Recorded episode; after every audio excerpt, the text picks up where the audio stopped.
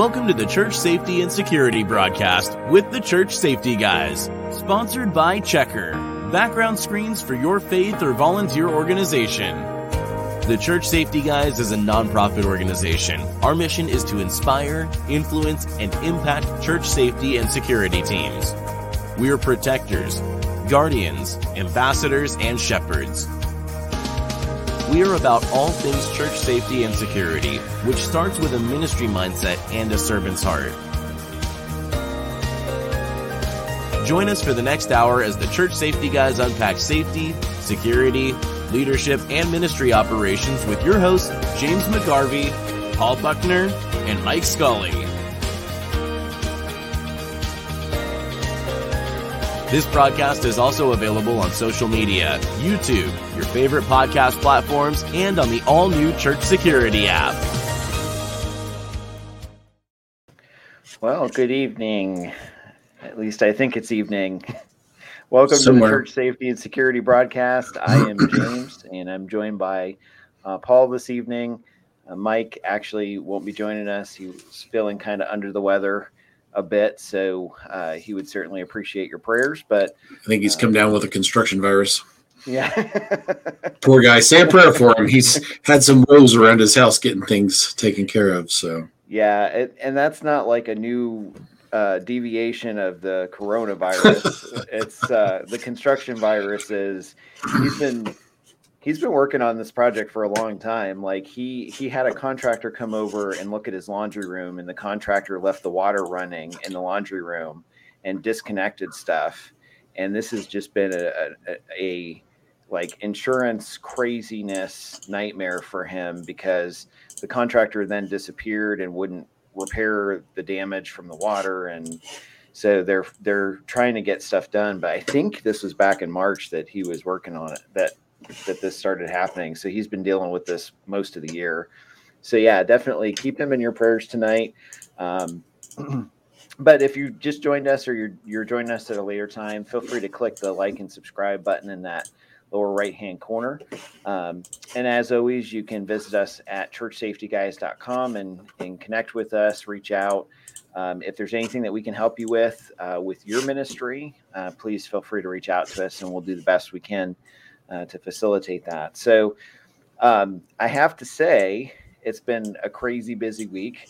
And uh, I was actually, I had a chance, if, if you guys missed it, last week we had Gary uh, Quisenberry on and uh, that was a great broadcast. Uh, go back and if you if you haven't heard it, go back right now, write it down. Listen, no, not right now. I'm joking, but um, check it out because Gary's a great guy, and uh, he uh, he used to be a and he, well, he's a retired uh, federal air marshal, and so he designed some of the training techniques for those guys and I had a chance yesterday to go out with a friend of mine and uh, shoot some, which I hadn't been out um, non seriously shooting in a long time. And so um, I I set something up akin to the nickel ah yes, the the nickel challenge that uh, that Gary designed, and uh, I have to say I didn't do horribly. So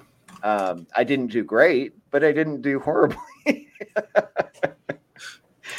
so no details provided. Those of you following along at home, Yeah. notice that there were no details You know, provided. it was funny when I went out there. I'm like, you know, I I should try out this this. Uh, we're we've got new new body cameras that we're testing and trying out. Um, and I'm like, hey, I should take this out and clip it to me so I can record it and everybody can see how well I shoot, right? Did, did something mysteriously happen to that footage? Yeah, it, it didn't get recorded. That's what happened. Weird. because when I got out there, I'm like looking around and I'm like, I don't know that I really want people seeing how horrible I am. I'll just tell you, I'm pretty horrible. The uh, I have a friend that upgraded his firearm with that, and without thinking, he put a couple rounds to it, made sure it worked, and then he went out to shoot competitively, and just completely stank the place up because he wasn't thinking about the fact that all of this gear on his gun, you know, new trigger and all this stuff was new. And he, so he just stank up the competition. And on Facebook, somebody was recording him with his phone and he walks up to it and goes, In case you want to know how the competition went, blap, and he slaps the phone out of the guy's hand. Hmm. Well, I thought we were I just recently picked up a uh, a Glock 43X, and uh, so a couple months ago, and and I really wanted to, to shoot it more, and so I thought I was going to shoot that, and it was going to be a just kind of a relaxed thing, and and my buddy was like, "No, I don't think so," and I'm like, "What?" I just want to stand 20 feet from the target and shoot today. And he's like, no. So he like starts getting out. We, he's got these 55 gallon plastic barrels. So he's nice. setting up barrels in the field. And he's like, you got to start back here. And I'm like, back there, that's like the end of the sanctuary. and he's like, exactly. He's like, I want to see you run 80 feet oh. from cover, shoot around this, and I'm like, what is this? The Matrix? I'm like, I'm not doing. That. Doesn't that constitute attempted murder? and I'm like, I'm gonna be dead by the time I get through the, the 80 feet, and he's like, that's the training, young Jedi. like, nice so but we had we actually we did have a lot of fun. It was it was great to get out. It's it's been very windy lately um, and so it was kind of cold which was a little bit nicer to to bundle up and shoot. But it's interesting to me i'll say this and then we can we can bring our guest in for tonight but it's interesting to me that even just adding an extra 10 or 15 feet in your process like we were standing about 20 feet away from the firing line and then we ran up to the firing line and ran up to where the barrels were and then ran around the barrels and then shot and did target acquisition. And it wasn't anything entirely crazy but just having that practice and getting your blood pumping more um, than you know just standing there and shooting i think was was some great practice. So um, if you can do that and you can do it safely i you know i always recommend that because it's it's quite a bit different. And think about it you know if if you were ever in a situation where you had to jog or run across the church that's very a- applicable uh, to be out of breath and have to be oh absolutely. you know well and even if you're it's good practice if you're if you're at the grocery store with your family and somebody comes up to, to do something and you have to run to try to get to safety and then shoot or whatever. Sure. So. for sure so, all right. So we'll bring in uh, our guest this evening, and our guest is uh, Steve McGraw, and uh, he is joining us. Uh, okay. Thanks for hanging out with us tonight, sir. Appreciate Looking forward to it. And so I, I, understand you run a safety team for like a, a small church, uh, fairly rural. It's tiny. It's real tiny. It, it's tiny. yeah. He was explaining how far it was to have to go get something to me a minute ago before we got started. I was like, oh, never mind. And he's talking. James is talking about running 80 yards to go do something. I'm like, yeah, that's about one hallway for us. right. You got these fatal funnels everywhere. yes. Yes. Four stairwells in, in our main auditorium building that are three stories tall. Oh, my oh imagine clearing and holding that. Yeah, yeah. yeah. But we have a team of guys that are responsible to do all that. You're like, I don't do that. yeah, no, You're like, that's, that now. That's that's below my pay grade. No, I just have to take all the liability for telling them what to do and when to do it. That's all. No. Yeah. Well, no biggie. Yeah. I don't know. So anyhow, I'm, I'm gonna throw. I'm gonna, I'm gonna. I'm gonna say how I met. Kind of met Steve. Steve's actually been a member of our group, and I was going through some YouTube videos, and uh, I came across. He did some some awesome videos. Um, for church safety and stuck him out there. And I didn't even realize, honestly, I didn't even realize he was in the group. So I apologize. That's my bad. Um, but I emailed him like I'm like, oh, here's you know his his videos are really cool. He's right on point, and um, I'm like, I'm gonna reach out to this guy. So I emailed him and I said, hey, you know, would you consider coming on the broadcast? And and he's like, "Yeah, I'm in your group. What's wrong with you? You're an idiot." I didn't say it exactly like that. But. No, he didn't. He was like, "Yeah, I'm in your group. I'd love to come on." So I appreciate it. So thank you very much for joining us tonight. Um, but uh, go for for those of you those listening that don't know, if you could just kind of walk us through your background and experience and, and how you got involved in church safety. So I uh, I grew up in church all my life since the nursery days and age. So almost 40 now, so it's been a long time. Um, when I went to go to college, our church has a college that it runs as well. So I decided to go to um, college here at our college. And so when, while I was there, I, I kind of already had the intention of going into law enforcement. That's where I felt God was calling me to go since I was about 12. So while in college, um, I took actually a music education course um, while I was doing that. But while taking that course, because I wanted to do some education and I like music, so I put two and two together. Um, while doing that, they have uh, they had security at the college and church and schools and so forth that we have. I knew the chief as kind of like a personal mentor for me. So I talked to him and then I started doing that when I was 18, right when I came to college.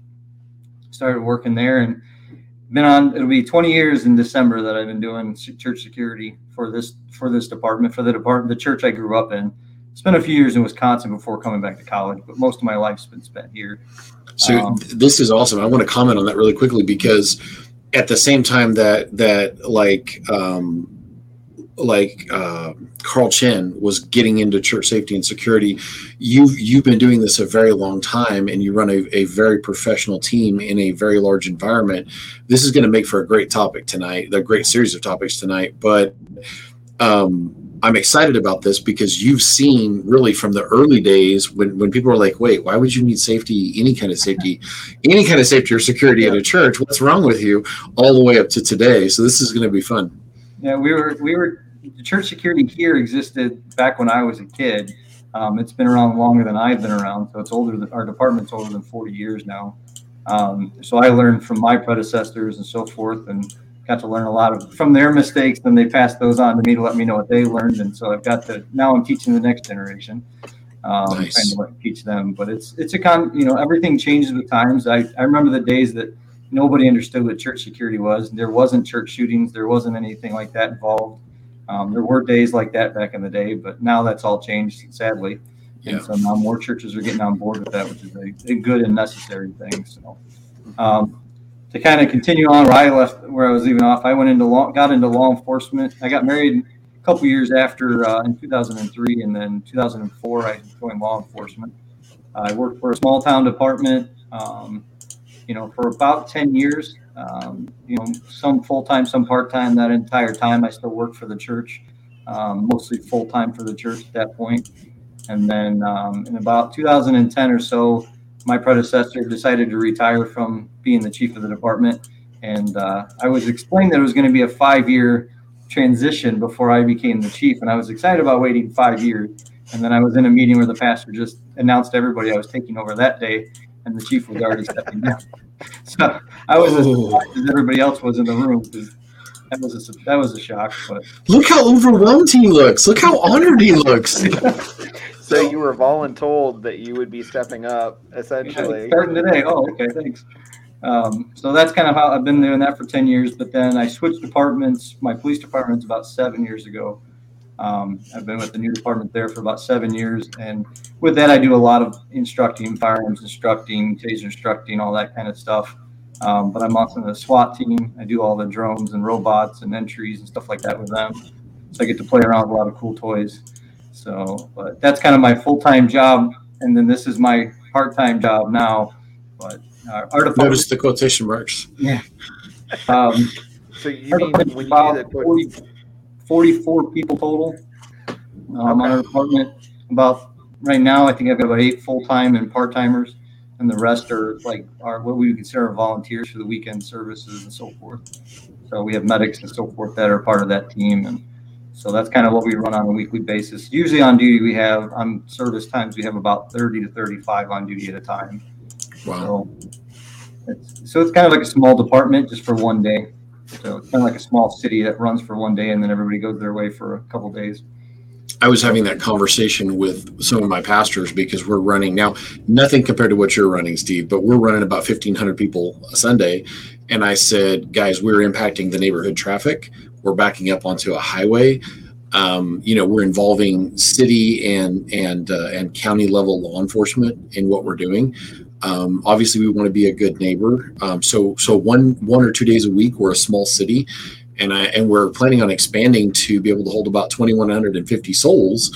And I said okay guys now we need to start thinking about uh, shelter in place tornado stuff because you can't evacuate 2150 people that fast and and I got a blank stare, which was good because I was like, oh, okay, good. So we're like, like it was like, oh, we've got to start thinking about that. And I'm, I'm like, thank God, before we started building the building. And they're they're I'm I'm not I don't want to make I don't want to say anything that would make them sound like they're not doing their jobs right.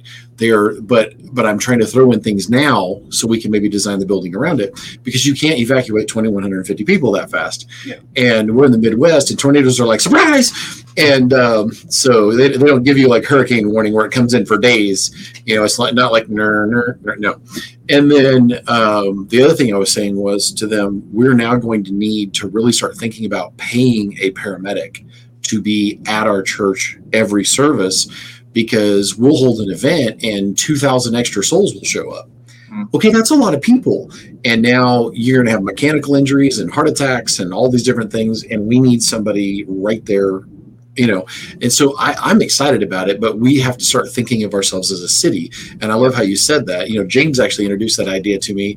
Um, listen, listen closely guys. I'm giving james a compliment. Uh, several, several years ago he introduced me to the idea of hey you know bigger churches are a city one or two days a week. So yeah we're you know considering our area department we're right our church is set right between it's in the city called hammond and it's right between Gary and Chicago. If that gives you an idea, kind of the clientele that, and we send we send on average about 50 to 60 buses into Chicago and Gary and you know other areas to pick up kids and bring them in. So we get we get gang members sometimes from different areas, and they don't necessarily clash well together and so forth. So I mean, it, it, we get our own gang wars within our little city for a weekend. Um, but for the most part, they're they're pretty good kids and so forth that we deal with, and it's a good thing. But there are those little problems you deal with. In a small city, you always got some, you know, you just have to deal with that. But um, so, do you have a tail gunner on the back of your church bus? yeah, I want that job. I bring my armored vehicles in from my other job for the weekend. Nice. Yeah. So, I was, we, we have great guys that are, you know, trained as much as we can together as a team to kind of deal with these situations. But you mentioned the evacuations and so forth, or tornadoes. Yeah that's been something we have to plan. Our building wasn't necessarily built around those ideas in place, like you're talking about, and we see some errors in our ways in that way. Um, but we had to we have to evacuate up to 200 kids under the age of two within a matter of minutes in the event of a fire from the third floor. So that puts it in. We got to figure out how to carry 200 kids down the stairs real quick. So puts puts it into perspective on that end of it. How do we how do you plan for that? And that took us a lot of time to come up with a plan. I'm not being funny, but you know how the airplanes have the the inflatable like I'm not yeah. joking when I'm saying this. My brain, like like as a problem solver, I'm sitting here thinking you should you send two adults down and you're just like catch and you start sending them down as fast as you can. We just figure we're gonna lay lay down the elders in the church, the deacons in the church, just have the kids jump on top of them. They'll be all right. We'll figure it out.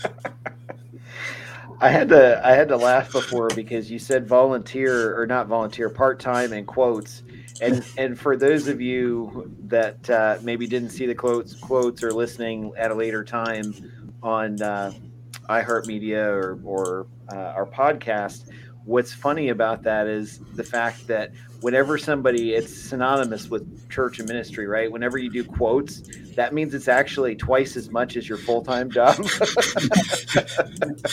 yes. So yeah, so there there was a there was a piece of time for me when um, and thankfully, we've adjusted and, and kind of moved forward with and, and evolved with different things. But yeah, there was a there was a piece of time where uh, I was I was part time or volunteering, and and Paul knows how this works. But I was I was actually spending fifty to sixty hours a week at the church and and then working. Mm-hmm. so it can get it can get pretty crazy for sure but, and as a as a volunteer chaplain i literally would have guys that would call me and steve you'll appreciate the humor in this one one afternoon one of the cops i chaplain small town he's on duty he's coming back from a call he's code brown so he's freaking out because he really has to go to the bathroom bad and he goes hey are you still at your church? And i'm like yes and he's like i need you to open every door from the outside to the bathroom stall because I'm coming in hot, and he does all but a slide stop, takes off running and locking the vehicle as he's running, and he starts handing me gear. And so he's handing me like his carrier, he's handing me stuff, and I come up and he he runs in and down as he's running down the hallway, he's like, You better be praying. and he runs in. And it was to the point that like a lot of times when guys and he, by the way, he made it and life was good and and and so forth. But um I loved that because a lot of people would stop off at the church that knew I chaplain and they'd give me a call from the parking lot and be like, Hey, where you at? And I'd come let them in. And then we would talk about God and the latest, whatever they saw that they needed to talk about. Or sometimes they just want to chew the cud. And I loved having um, a police car in the parking lot because we weren't in Chicago, but we were sandwiched between two methamphetamine fueled neighborhoods. Mm-hmm. So we had lots of fun and no no gang battles thankfully but we had a lot of fun and so i loved having them there but yes. Yeah that's uh it's you know being this close to chicago you get some interesting people that's that's to say the least and we get we do bust in some of the homeless people and we t- you guys have talked about that on before on your show on the homeless and sometimes they tend to come here and they want to stick here and they don't want to necessarily live in our you know we have a run a rescue mission as well but they don't want to live there they want to live out on the streets and we end up finding them in buildings and stuff just because that's where they want to be so kind of the small town, small town mentality with that. I tried to get a guy to go to a shelter. I said, I can get you there. I can take care of you. And I loved his honesty. He goes, Look, I'm just going to tell you, I'm not going to pass the drug test that they make you take every day. So I don't want to go there. And I was like, Copy that. Where would you like to go? Let's find you another place to stay You know, you guys talk about um, different verbal options. And I was taught by one of my predecessors that has since moved to another area. But he's taught me, you know, give people options. Don't just stop at the one, you know, don't always try and tell them what to do, give them options. And sometimes they may not like the other two options you're giving them, such as leaving or doing what you want them to do. But if you give them those options, they'll take one of those options usually. So hmm. without having to come up with one of their own. So that works well. well. and even I love what you said though because it's so true. Because I've literally you see the the seasoned police officer that walks up and goes, "Look," and he holds up the set of handcuffs. There's two ways this ends. You can leave now, or you leave with me, and you're not gonna like spending the night in jail. And you gave them options. You yeah, let yeah. them make an adult decision. I literally actually saw a guy at the scene of a verbal domestic go, "Well, I guess you're just gonna have to arrest me." And the officer's like. You can tell he's like, I just give you an out. one of the one of the things that uh, that my my officer friend usually says, and he'll say that like when he's addressing stuff at our church, he'll he'll say, well, you know, there's one of two options with with new bracelets or without new bracelets. That's usually how he says how he says it, and uh, and most people are like. Um, okay without and I usually I usually tell the people they're not necessarily the most comfortable bracelets to be wearing. Yeah, not a fashion yeah. by any means. So. That's crazy. So you're so I actually I know right where you are. I I went to um, undergrad at uh, Dubuque Bible or Emmaus Bible College in Dubuque, Iowa, okay. which is three hours west of Chicago. Um, yep. um, due west. And so I lived out in Iowa for a bit, and then also up in up in Wisconsin. There was a small church, um, country church that I was an associate pastor of for a little bit, and um, but my wife my wife actually worked in Gary as well uh, for a bit, so I kind of know that corridor pretty well. So I'm I'm impressed that you guys are are one of the uh, few churches left in the country that actually does a bus ministry still. Yes. Um, we we actually had uh, at one point I think we had seven or eight buses that we were running in Columbus, and uh, because of COVID, it just got to the point where we couldn't, um, with with Ohio's guidance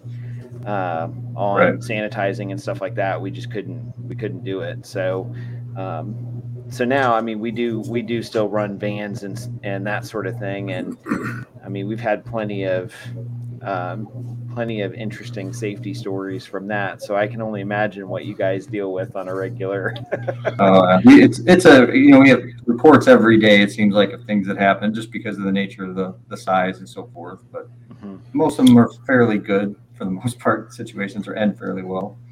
I, I, mean this with nothing but respect, but I, there was a pastor a long time ago that talked about he he didn't want to preach in a cathedral. He wanted to run a mission within a few feet of hell. And I have gone places and done uh, security and and ministered in environments that I'm like, I'm pretty sure this is in the same neighborhood at least. and I I love the heart. Um, I went to one in Kansas City off a of Prospect, and it, and it may not rival Chicago, but it tries. And uh, I think the funniest part, because I, I, have to tell you, funny that went with it. One of the guys that was there was wearing this this like tan hoodie, and he's holding a giant cross. And people were coming up and asking us and wondering why there were 25 white people in the neighborhood, and we're talking to him about Jesus.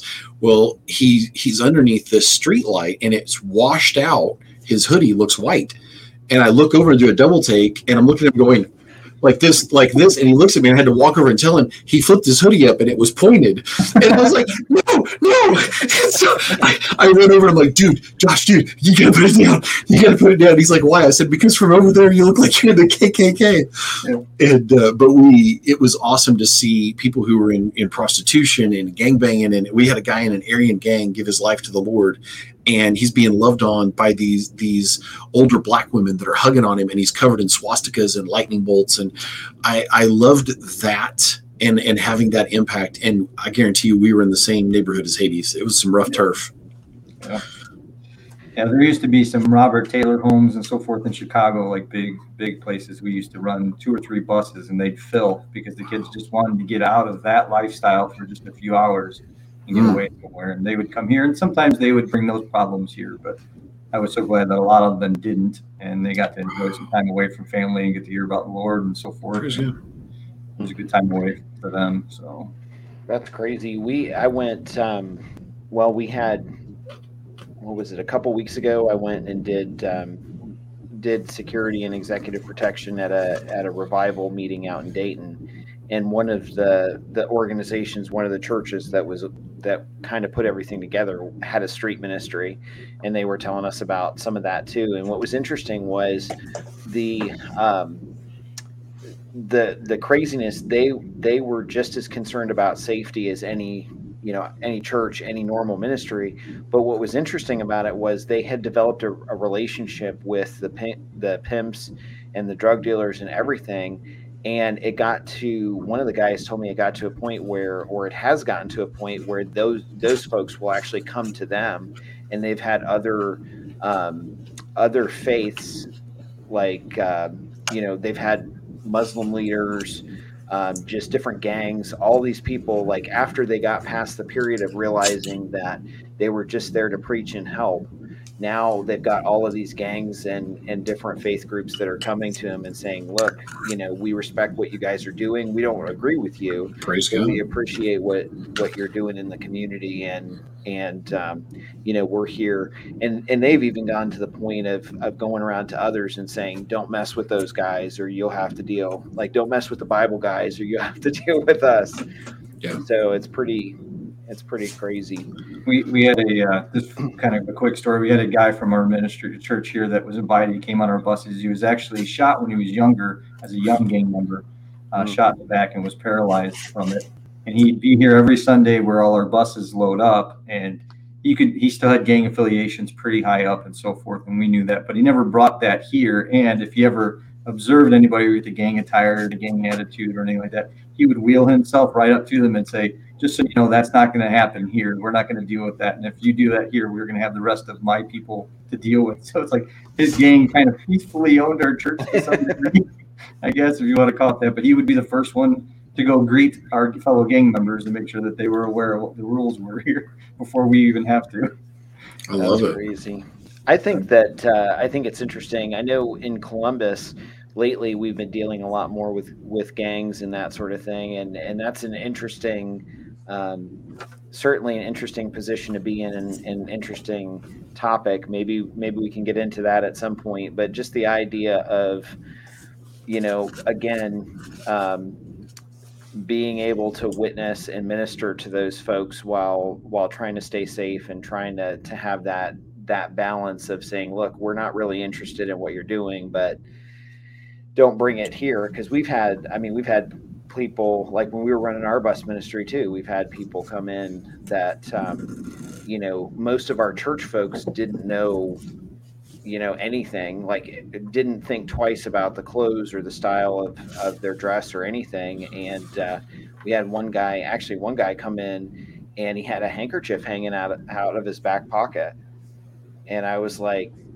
okay, it's a handkerchief. You know, I didn't think twice about it. And one of the officers grabbed me and pulled me aside, and he's like, um, "Do you know what? You know?" He's like, "Do you know anything about that handkerchief?" And I'm like, "No, it looks like a handkerchief." And he's like, "Yeah, but the stripes and the colors." And I'm like, um, "So do we need to ask him to leave?" And he's like, "No, we're good." But he's you know, so there's there's a lot of stuff like that. I know that that happens as well. That's kind of it can be kind of crazy sometimes, but um, we uh, we're actually at the the half hour mark, so we'll go ahead and take a quick sponsor break, and then uh, then we come back. We'll actually be talking more uh, with Steve. So don't go anywhere, and we'll be right back with you guys.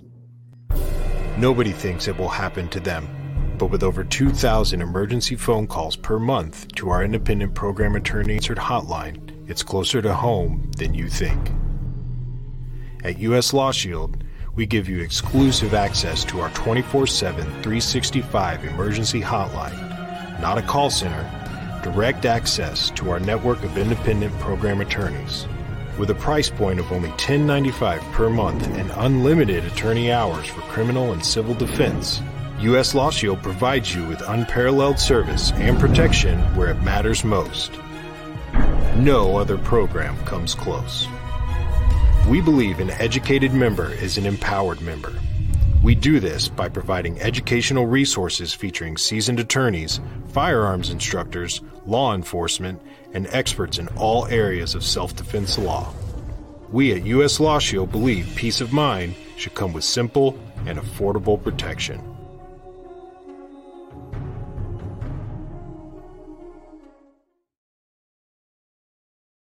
With over 50 years of experience with religious and nonprofit organizations, Thomas Alexander Insurance and Associates understands that your congregation is different from a traditional business. We're here to fulfill your needs, coming to you while creating a personal plan for your budget and size. From your local community to around the globe, we are advocates for you. Thomas Alexander Insurance and Associates, your partner in service.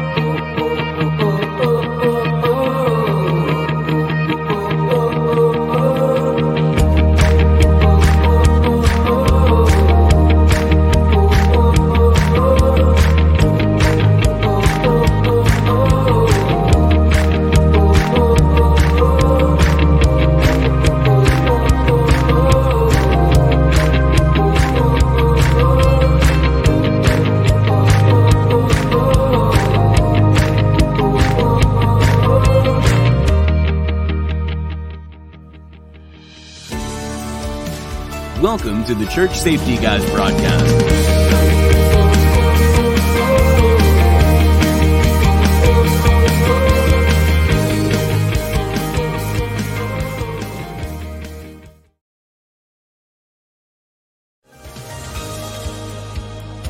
The Church Safety Guys help church and place of worship safety and security teams all over North America through our broadcasts, online communities, conferences, trainings, resources, and the all new Church Security app.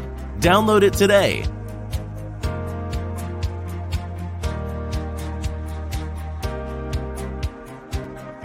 Help us continue to reach churches by supporting our sponsors, purchasing our resources, and consider becoming a ministry partner by making a monthly or one-time donation. Remember to like, subscribe, and share this broadcast with your team. And now, back to the broadcast.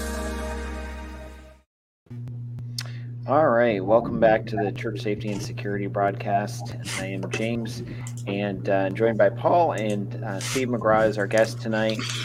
And uh, I was just kind of curious, Steve. One of the things I wanted to ask, and I'm not sure. I apologize if you mentioned it already, but what what is the uh, what is the membership of your church? Like, how many services do you guys have, and and how many folks come? And, So, and, so we're kind of our auditorium, main auditorium can seat about 6,500 um, Okay. in the auditorium itself. And then we have, but we have multiple services going on at one time. We have like a Spanish speaking service going on. We have a couple different teen services, children's services, and so forth. So not everybody's usually in the main auditorium at one time. Um, Okay. So we typically will have about 10 services going on at one time on a Sunday morning and just in different locations. Um, altogether, we'll run on a big day, we'll run about 12,000 people on property. Like today, I think we're probably closer to nine or 10. Um, on a day like today, today was more, a little bit more of an average day. Um, but it, it kind of varies, obviously, with COVID and so forth, that it dropped numbers down significantly during that time. We didn't run buses and all that kind of stuff for a while. Um, and then, so because especially with like crossing the state lines and stuff, but then we're coming back up on our numbers now. So I'd say we were about maybe eight to 10,000 a day. Okay. So I want to go back to that, and I want you guys to think about this at home. Think about coordinating all the volunteers. think about all the sanctuaries. Think about missing kids. Think about missing items. Think about a thief loose on campus. You get a report of somebody and you're looking for somebody. And if they know the church, which when I was a kid, there were places in that church I knew about that very few people did. And so you got kids that can disappear. Um, that's a lot. Every every one of those you were talking about, I could check mark off today. Oh, I guarantee it. And you got I'm, stuff like, in the parking lot. breaking out in a cold sweat. as Oh, we 'cause say everything. just just dealing with all that stuff and then you're going to have you have to deal with state and local law with firearms you have to deal you know you've got you've got different situations going on now you're adding to the mix the gang situations which i was in a church as a kid that a guy thought that he was a crip and and his buddies some of these other guys were trying to form a local group of the bloods. And most people were like you guys need to stop talking before the real guys show up. But he brought a beretta handgun to church. And my dad, who was one of the most gentle men I've ever met in my life, was the only one with the intestinal fortitude to walk up and say, "You need to take that out and put it in your car." And and they were, I mean, and that was a an unarmed, very gentle man. I'm I'm I'm mostly a gentle man, but I'm wired different than him, and that was a very brave thing for him to do. And so then you're talking about medical issues, and you're trying to get ambulances moved around and not interrupt services um, I mean, you could. There's there's so many variables that you've got in there, and then you're trying to let traffic out. You're trying to deal with the local lights. You're trying to let services out at different times where maybe they don't. Maybe this service isn't hitting as that service is hitting. In my parking lot right now in my church, you better know Jesus between the second and third service because y'all playing Frogger out there. so I'm just unpacking in my brain, as Mike Sawyer likes to say, I'm unpacking all the stuff I can think of off the top of my head. And there's more. I guarantee it. That's crazy. Yeah, the uh, you mentioned a, a gangbanger necessarily, as we would call them, coming in with a gun or something. We had a this was years ago, probably ten or fifteen years ago. We had a seven year old show up who had gotten picked on the week before, found his uncle's gun and came with it. And thankfully, we had a worker on the bus that just happened to see it in his jacket, called us. We had to deal with that whole issue. But he was later, about 10 years later, he came back as a gang member and wanted vengeance and had a similar situation, just 10 years older. So you just kind of, sometimes that just kind of comes back every few years, it seems like. So Yeah. deal with the same people sometimes. But Huh. it's you know there's a lot of good things that happen in a ministry this size um, i try and keep that in mind with my guys is you know i reiterate to them you need to be inside the service i take one we have services sunday morning sunday night and wednesday night um, wednesday night is my night. My assist chief that works for me knows that that's my night. Unless it's an absolute nightmare i don't work that night. I stay available per se but i don't deal with things. I don't wear a radio. I don't wear earpiece anything like that while i'm there. That's my family night. I try and encourage my guys to do the same because you can get burnt out if you don't actually see what the Lord's doing sometimes. um, and sure. they're just constantly working. In a smaller church, a lot of my people I talk to across the country, they get so wrapped up because they feel so responsible being the only one that can handle the situation. So they put themselves out of service all the time, and that can just be a real dangerous thing. I've seen two of my too many of my friends that I worked with for so many years in security burn out and leave the ministry and not be involved anymore because they just got burned out from dealing with the negative side so much, and not seeing so much of the positive side.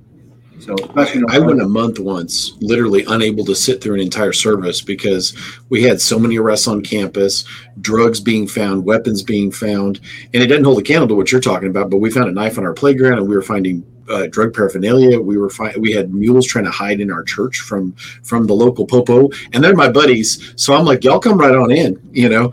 And but but it was to the point that I didn't get to sit through an entire service for a month, and I think the Lord showed that to me for a couple of reasons. One was so we can talk about burnout and make sure we don't do it, because James and I have talked about that a lot. We both experienced it, but then then when I'm doing the chaplain thing with officers, and they're like the world's falling apart. I'm losing my faith in humanity. I'm like, right, but you're dealing with the two percent of people in your community that you constantly arrest. If you didn't have, if you didn't have to arrest them, you wouldn't have a job. And but we we joke about that, but it's true. And imagine, guys, you guys that are watching at home playing the home game, think about what Steve's talking about. At that level, where it would be so easy to be like, I'm this, I'm the hub of this wheel, and I can't take any time off he's insisting that he gets a service with his family so he doesn't get burned out. This is wisdom because James and I were talking this last week about the fact that you can, if you find yourself thinking of reasons to leave the sanctuary during your downtime, you're probably not walking right where you need to with the Lord, and you don't want the Holy Spirit to convict you of something, you know. So you want to break contact there and leave the sanctuary quickly. Mm-hmm. This is huge, and you have every. And I'm I'm I'm being very honest here. You have every reason to feel like you're indispensable, but obviously you've created a structure with lieutenants within your structure that can function without you. And that's another thing. I never was able to do that with my own team. I never was able to get to the point that I could truly unplug for full services. Well, this when I when I went back to my new de- police department more full time because I was part time at the other department at that time. When I decided to go back in full time into law enforcement, I knew I had to restructure because I felt like I was doing everything for everybody, and I was the only one able to answer every call, kind of a thing. And it just kind of got got to me that I couldn't do that anymore and work a full time job outside the ministry. And so I actually had to restructure my department, put people in place to kind of deal with those issues, train them up to deal with them, and put my kind of put a little faith behind them, and that the Lord used them the right way when I'm not there. And thankfully, that's kind of really built a, a good role for a lot of people and they've stepped up to, to fulfill that role. And now I didn't want to do that before. It was hard for me to give up that for a while. But now that I've been able to do that, I see that there's really people out there that can deal with a lot of situations. And I'm glad so, to look right now. I want to follow that quickly, James, and then I've been talking way too much. I want you to I want you to come in on this behind this, but I want you guys to think about this at home because um, what what happens? Uh, what Scripture says, "I will strike the, the the shepherd, and the sheep will be scattered." What happens if if you at home who are leading your team and you have not created that culture of of independent thought? What happens if if Steve, you know, you, you the, the person is um, they're incapacitated due to illness or or some injury on the job or whatever? Um, suddenly you're gone and the team crumbles and it's gone. And we've all seen that happen to where that one person has made themselves a hinge pin, whether they meant to or not and uh, the guy that runs my my church's security team that I'm at now, um, he's got a background in EP, so he's he's executive protection protection executive protection background, law enforcement background, and he's run SWAT teams. And so I happily, I happily follow this guy, and he's close to the end of his law enforcement career, and he calls me Lieutenant Paul now within his structure because I'm always helping him do stuff. And so in a formal email he sent out the other day, he's like, Lieutenant Paul and I are talking about having an upcoming training. When do you guys want to get together? But you have to build that structure because you aren't indispensable. And what happens if you go on vacation or something? James we've talked about the phone calls that you can get when you're not there. I think uh, you know it's it's a hard thing and there's no every church is different. You know we've said we've we've stressed that for sure. And whether whether your church has 80 um 80 or 8000 right? It's there has to be to an extent there has to be some type of organization and structure because if if there isn't then then you will get burned out. Um, one of the things and, and kind of to piggyback and we've gotten we've gotten a couple of questions i do want to circle back to that are i think are good. Um, but you know for for myself i've gotten to that point where i'll turn you know like you said steve i won't put my radio in i'll walk into the sanctuary i'll turn my radio off and and i've got my phone and i'll say to you know whoever's in charge that day look um, because I understand to an extent if something medical happens, I'm the I'm the most senior medically trained individual that we have right now. Um, so if something happens medically, they you know I've given them permission to come you know text me call me whatever. If i'm sitting there in the service and my phone rings and i see um, you know one of one of the other supervisors or team leads their their name come up then i know something's going on and i'll i'll you know quietly quietly leave and try and help and then and then come back. Um you know for me i've had to have a lot of grace with that too because honestly there have been times where i've walked out and i get to them and they're like you know this is the first time in a bit that i've gotten to sit with my family or my wife and they're like well um, is it okay if that person parks right there or should we and i'm just like um, okay you know? And i'm being facetious and kind of joking but i think everybody kind of knows what i'm talking about. It's not it's not life threatening so expressing that and explaining that if you have several people is always helpful and just be like hey i'm not trying to be rude but look um, I really need a break. I need to be able to, to worship and recharge my batteries and sit sit with my family because you know, I'm even though I'm in ministry, uh, you know, I've got God first, my family second, or my, my, my wife second, my family third. And my family and my wife need to, to know that sitting and worshiping is a priority for me, not right. just serving. And I think that if we get those mixed up, which I'm not saying I never get them mixed up because I do, everybody gets them mixed up from time to time. But I want to set a legacy and I want to set a, an example that's well balanced for my kids to understand that I can serve, but also be um, concerned about my family. I don't want my kids growing up being 120% serving at the church and never, never really concerned about their family.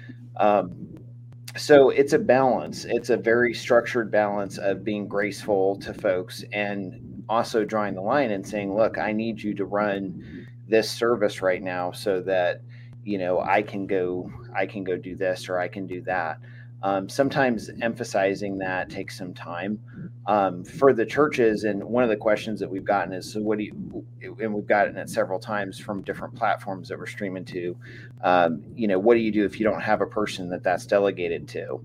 And you know the the reality is there's no easy answer. Um, if you can't find someone else that you could say like pull aside and disciple and kind of sh- uh, you know show the way and say look um, do you want to serve with me? Is it like maybe is it possible for you to watch the front door? Um, or whatever you kind of have to think through and analyze what's what do you feel if you're the only person that's doing it what do you feel is the most important thing to watch and and do? If it's a smaller church and you're on the inside maybe it would give you comfort to have somebody by the door so maybe it's not an, an actual safety team member maybe it's a door greeter or another deacon or it doesn't have to necessarily be someone that's that's trained as extensively as you are, or maybe somebody that's not a sheepdog. But right. if you can grab that person and be like, you know what, I really need a break. Could you do me a favor and just watch the door and let me know if you see anything that's odd?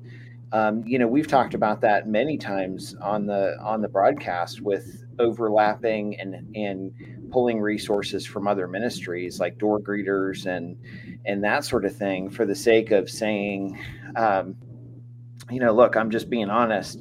I need a break. I need you to cover for me. Um, and that person may not appreciate or or really put the value on safety and security that you do. I get that. I understand. Um, and that can be frustrating too that somebody might not take it serious. So you, you want to try and find somebody that maybe takes it a little bit serious um, and you know, and respects it um, as much as probably not as much as you do, but at the same time, we also have to care for ourselves and we have to realize that you know what for my standards no one and and I did a video about this not too long ago nobody's going to understand your motivation for doing what you do right and, and I said that on the video and I'm going to say it again no one will understand completely your motivation what motivates you to do something because you're where you are because God put it on your heart. He developed a passion to be a sheepdog. Um, we're all the same. I, like I can relate. Like I can relate to Steve serving. Uh, I can relate to Paul serving. I can relate to Mike serving. But I don't know what motivates you, right? So at the end of the day, when I look at it and say, okay, if I have another person, maybe they're not as passionate as I am about this, but if I have another person that can do small things like watch the parking lot or watch the front door, then to me, um, that's a win. And and they, you know, they may not necessarily understand that, but um, or understand your love and your passion for it but you're you're taking steps and maybe maybe that's enough to get somebody interested to come back and say well why are you you know why do you do this? Tell me about like tell me about the safety and security ministry at this church. And you know that could drive them drive them to to do other things i one of the things and i'll throw it over to, to paul real quick because i know he wanted to follow and we're we're kind of short on time but one of the things that i always like to say is I, I use the acronym FAT, and it's in a couple of our books and stuff like that. Not you, Paul. You're not fat. Sorry. it's it's uh, it's faithful, available, and teachable. Right. So if I have someone that faithfully attends, faithfully serves, is is available and willing to learn, and is teachable, it doesn't matter if they're trained to the hilt what matters is they're they're someone that God is working with that has brought to you, or maybe you've gone after them, and they can be involved and they can do things and they can be the individual that uh, leave you um, and and helps you with your service. So I'll go ahead and throw it over to to Paul while I check check my internet connection. It's acting up here. so on the extreme opposite end of what we're talking about, Steve's in a mega mega church, um, and you guys have a, just a few people that show up every Sunday or every service. Um, but then on the extreme opposite end, most folks are in a church of 100 or less. And I talked to a church recently where this, this guy said, I'm the only person with a sheepdog heart. My pastor's on board, but nobody else cares. And he goes, he goes, Paul, I'm I'm burned out you know, basically is where he's headed. And I've actually had this conversation a lot of times, so I may be accidentally stringing two conversations together, but um, he was the only one that had the sheepdog heart, and he was the only one that was willing to do it. And he was getting really, really stressed out because he was not in there for worship, he was not in there for communion, he was not in there for the message, and he was at church. But you know, the Word of God says, "Do not forsake the fellowship, the gathering together," uh, as some are in the habit of doing. He was at church, but he was not at church and I said, you know, what do you think about would your would your pastor be okay with with getting a set of cameras, a very small church, and a tablet, and you could lay put the tablet in some kind of a, a cover and flip it over the pew in front of you, and you can you know praise God, look at the screen, communion, look at the screen, and you could because there's no way for him to do everything. And, you know, it's one of those churches that's so small that when the pastor says, dearly beloved, people get embarrassed. And uh, they, they just feel like he's talking to them. And uh, that's a little small, old school, small church humor. But but that's very real. I mean, Steve's in a church that no matter how hard he tries, he's not going to get to know every single person that comes in and out of the door. They, they, you could walk up to somebody, Steve, and, and, I'm I'm at a church this level. James, you're at church this level. We could walk up to somebody and be like, "Hey, is it your first? You've been here for five years. I am so sorry." and uh, you see them looking up at the ceiling. Yeah, you think yeah. they're a tourist, you know. And uh, but but at the very bottom of that, I've literally had people tell me it's me and one other guy or or it's me. And and you're not going to be able to patrol the parking lot but you know what? You can have a camera pointed at the nursery. You can have a camera pointed at the bathrooms. You can have a camera pointed at the foyer and the parking lot. And that way you can have a pretty good idea. And maybe you set it where it rotates or you set it where you can see all the screens and you can tap the screen. There's ways to still get plugged in and get fed you know, I've I've flown quite a bit recently, Steve, and what you're talking about reminds me of an airport more than it reminds me of a church. you bring a lot of people through. it, it can be that way. You know, we our, our college that we run has a lot of we've sent a lot of pastors and missionaries across the you know, United States and the world and so forth. And they'll call me up and they're smaller churches and we'll talk through things. And I often tell them when you only have one guy doing security, they're gonna get burnt out. You know, that guy's gotta have that direct path to the pastor because if he doesn't go to the pastor, he's going to burn out. But at the same time, you need to get your other people in the church that may not be security mindset, may not be safety mindset, to at least take on some of the roles like a greeter and so forth. And then they can call that one guy that may be sitting in the service and let them know what's going on. So, you know, it's kind of, it's like James said, it's kind of like finding the right path for every church because every church is different. Every church location is different. Some are around the country, some are the inner city, some are you know, out in the middle of nowhere, and there's only one guy in the pastor, like you said, and the security guard is also the guy taking the offering and doing everything else that day. You know, so it's kind of like just trying to find that role, but if at all possible, make sure your role doesn't overlap sometime in the service or even some personal time with the pastor himself or somebody like that that can do a devotional and spend time with you directly because sometimes you got to find those roles, you know, and it's not available to us. Like me, I can I can kind of depend on my team. I I built that team, so I haven't built it. Somebody else built it. I took over, but that team's been built so that I can I can take some time for myself, and they can take some time and rotate through it if you if you have that availability to do. Amen. Well, and, and praying for the right people, and then I know we're about to we're wrapping up, but years ago I, I was kind of complaining about where I was at, and here I am, a civilian police chaplain, and uh, I was talking to somebody that was you know pretty knowledgeable. And i said you know I, I really struggle to have enough people on deck. And this person's like well i mean can't you lean on the cops that go to church there? And i'm like well we don't have cops that go to our church. And they're like you're a chaplain? And i said you know i'm not like creating followers after me. But then i started really thinking about it for the ones that were unchurched. I was never putting pressure on them to go you, you need to pick my church but I started changing my thinking. And if we're, and I'm big on reaching into the first responder community, but but not making them feel taxed. I had a chief of police that told me, he said, Paul, the the only time I can turn my back to the door is when I know your boys are watching the door. I really want to sit with my family, and I've heard that more than one time. They're like, I've seen you shoot, I've seen you train, um, dude. You, you guys are squared away. I really want to sit with my family. And I'm like, I'll stop talking now. You guys have a great service and and so we can't overtax our cops because you know this steve. If you're not careful you're like all i deal with is scuzz buckets and even the scuzz buckets that are trying to come into my church. And and it's hard to keep a ministry it's it's hard enough to keep a ministry mindset as a police officer. But then when you don't ever get a break and anybody that's been burned out with church safety has an idea of what that is so. Right we have sure. the size, the church our size, just to give you an idea, I mean, it's a large church. We have two police officers that go to church here, and we have one fireman out of all of that large crowd. That's all we have. And I'm sorry, we have two firemen. There's a second one that just started, but I mean, and the one, the other police officer that's not me, he does not work security at all. Doesn't want to. He wants to be involved in the church while he's there, and that's the way we keep it. Because I understand that completely. Now he still carries because obviously we're not having any problem there. But right. Well, and, and quickly, and I know we got to close out. I know James is is going to want to say something. We're going to close out. I I really started ministering into my community and trying to get events at my church, which the church I'm at now for the last two and a half years. When I walked in the door, they were already doing celebrations for first responders and events and things like that, and and helping them to understand, you know, pre-COVID, pre pre some of the politics we're dealing with right now uh, their their passion was to celebrate community heroes and they wanted to be a church that was a a first responder church. And i'm like my people because it took me 10 years to get my last church. God bless them great people on board with the idea of holding first responder events.